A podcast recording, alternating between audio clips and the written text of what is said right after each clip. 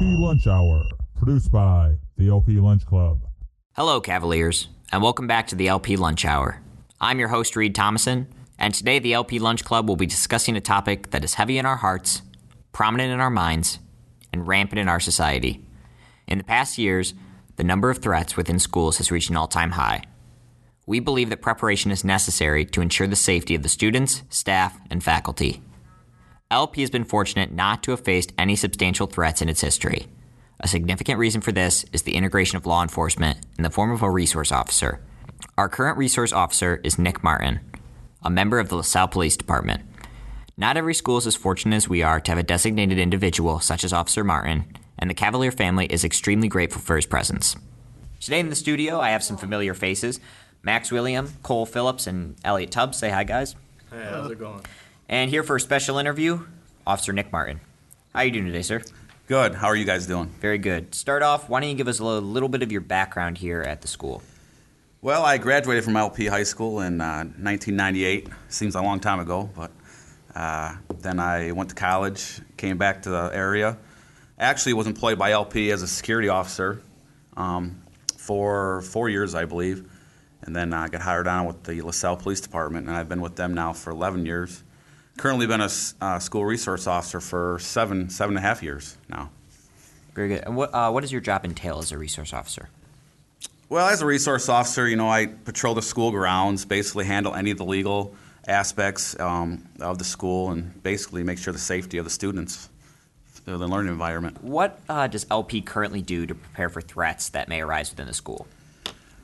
Well, LP has a set of emergency and crisis plans that are set up. They've been set up for a while now, even prior to my start here. Um, but those have changed over the years, and those are set through all local law enforcements, LaSalle, Peru, Oglesby. Um, and it's kind of a set plan of for certain instances that happen as far even as like weather, tornadoes, um, you know, shooting incidences as well, and earthquakes. So everything's we have a crisis plan for every situation that occurs that could occur in this plan. Some of the things we do, um, we also have a school task force meetings, and those those um, happen every two months. We discuss kind of things that go on through the school year, um, different ways that we can enhance the safety of the school. Um, if there's any problems that have come up, you know, how do we deal with them and whatnot. Um, we do a lot of things to prepare. Actually, there's a lot of things that go behind the scenes that a lot of people aren't aware of it. One thing that's great about LP too is we have our own security staff, which is great because a lot of schools don't have that, and we have an outside security guy who can monitor the outside of the building, which is very helpful to me as well. We also do police training exercises um, in the summer when school is not even in session. We'll have we'll have this like LaSalle police come in. We'll coordinate them. We'll do some kind of drills as far as um, an active shooter drills, um, which is very helpful for when school is in session and say something does come up, we're prepared for that situation. Within your time serving as the resource officer at LP, uh, has there been any changes in protocol to better ensure the safety of the students and faculty? There's been some changes throughout the years, definitely. I mean, even in my days as being the security officer here, and then being an SRO, there's been a lot of changes. And one of the one of the, you know, we were fortunate enough to have a big renovation here, so that helped us a lot by enhancing some of the security aspects of the building itself. And one of those areas I'd like to touch base on is our greeters area, where the, our main entrance. You know, your years past, you could just, you know, pretty much walk in the building and go to the lady that was sitting there. Well, not anymore. It's pretty much a locked facility. You have to get buzzed in. You have to, you know, come in the entrance, and then you have to get locked, or buzzed in. Excuse me. You have to get buzzed in again to even get into the main building. You have to explain why you're there at the school, what's your purpose of being there, where you're going. Um, so that's so we. That's so that we know who's in the building. And one of those ways we know is every visitor that comes in is going to have to show their ID. You have to have some form of ID. Um, state ID is pretty much required. And you'll hand that to the greeter, and then they'll run that through a database we call Raptor. And Raptor system um, basically runs everybody's name and ID through a system, make sure they're not um, a child sex offender registered anywhere, because obviously we don't want those people in our building. So that's one of the, that's one of the main one of the main things I want to touch base on was that because that's a big issue. You know, you can't just leave the doors open so anybody can just walk in.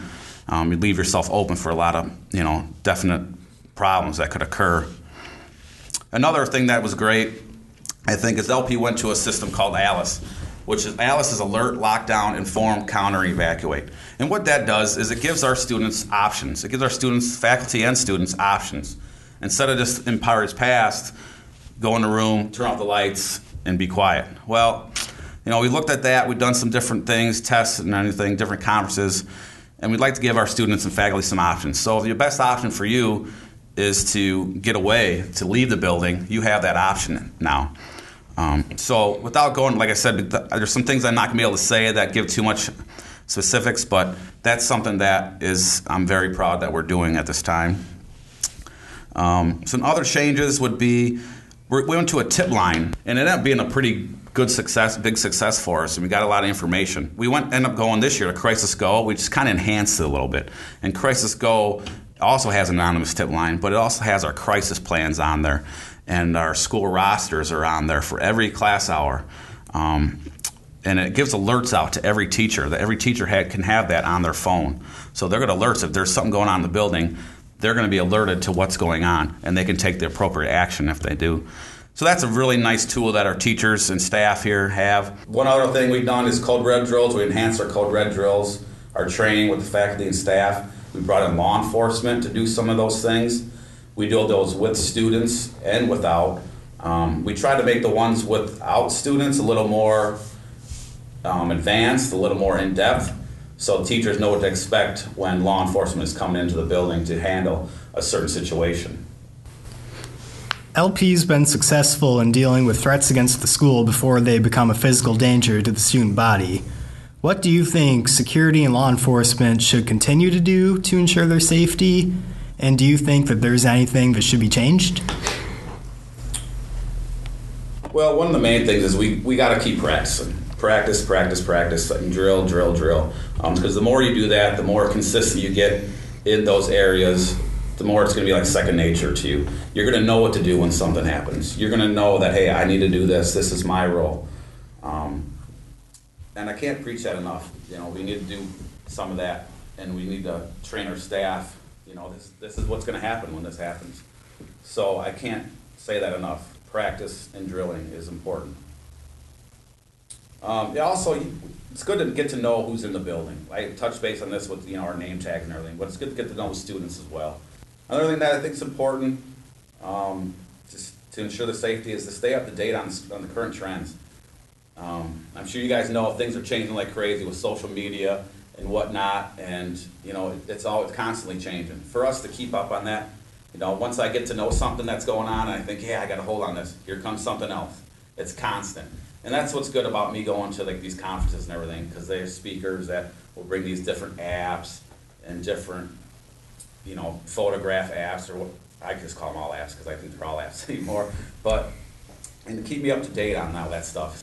You know, it's just in my mind, it's just about staying up with the trends, getting to know who's in the building, and talking to the people, being available.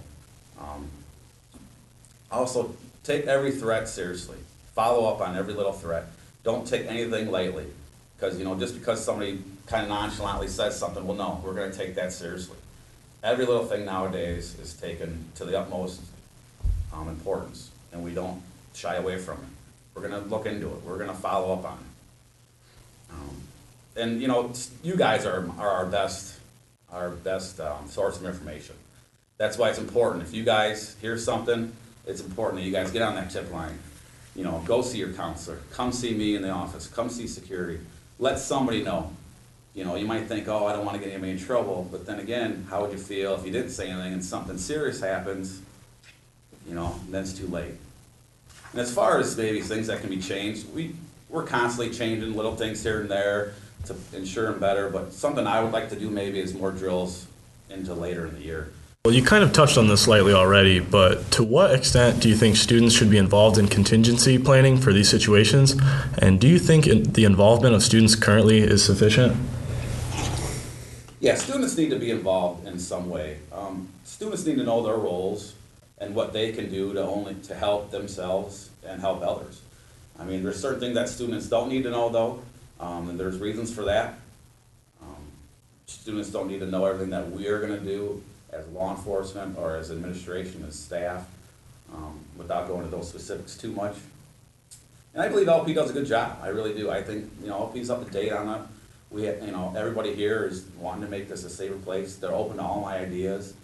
They could be possibly more involvement, but with students, we could do more, yes, but there's an also a side of that where we don't want it to be too traumatic for the students here. We don't want it to be the point where if we don't have to go through a traumatic event, we don't wanna have to put certain students through that. Cause it is, a- it is a traumatic thing, you know, and some, if we don't have to go through this ever in our lives, hopefully we don't ever have to here at LP. I hope to God we don't, but, you know, in case we do, we need to be prepared. And I don't know if it's, there's a big discussion right now of how much to involve students because of the traumatic situations, um, within the drills. Um, We don't want to expose the students to too much of that stuff. And the facts that, you know, us as law enforcement, and we as an SRO have to see and do, um, you know, certain, students shouldn't have to go through certain, that type of stuff. Personally, I would agree. I think that to coordinate an entire student body in Right. that type of effort, especially um, one that can be traumatic for the students, uh, is unlikely. I think that overall you want to protect them, but still have them have a pleasant experience in school. You don't want to frighten them to the point. Right. But, well, Officer Martin, uh, thank you so much for coming on the show. Uh, more importantly, yeah, for sure. Thank you for everything you do for LP. More importantly, Thank you. Um, I think we all can agree that your presence is extremely beneficial to the school, um, as well as the rest of security. Uh, so, Cavalier family, we thank you for tuning into the LP Lunch Hour. If you have any concerns within the school, please do not hesitate to use the Safe to Speak Up website, inform a staff member, or reach out to Officer Martin. The well being of our school is not only up to the security and law enforcement, but also the student body. Once again, thank you for tuning in. We'll see you next week on the LP Lunch Hour.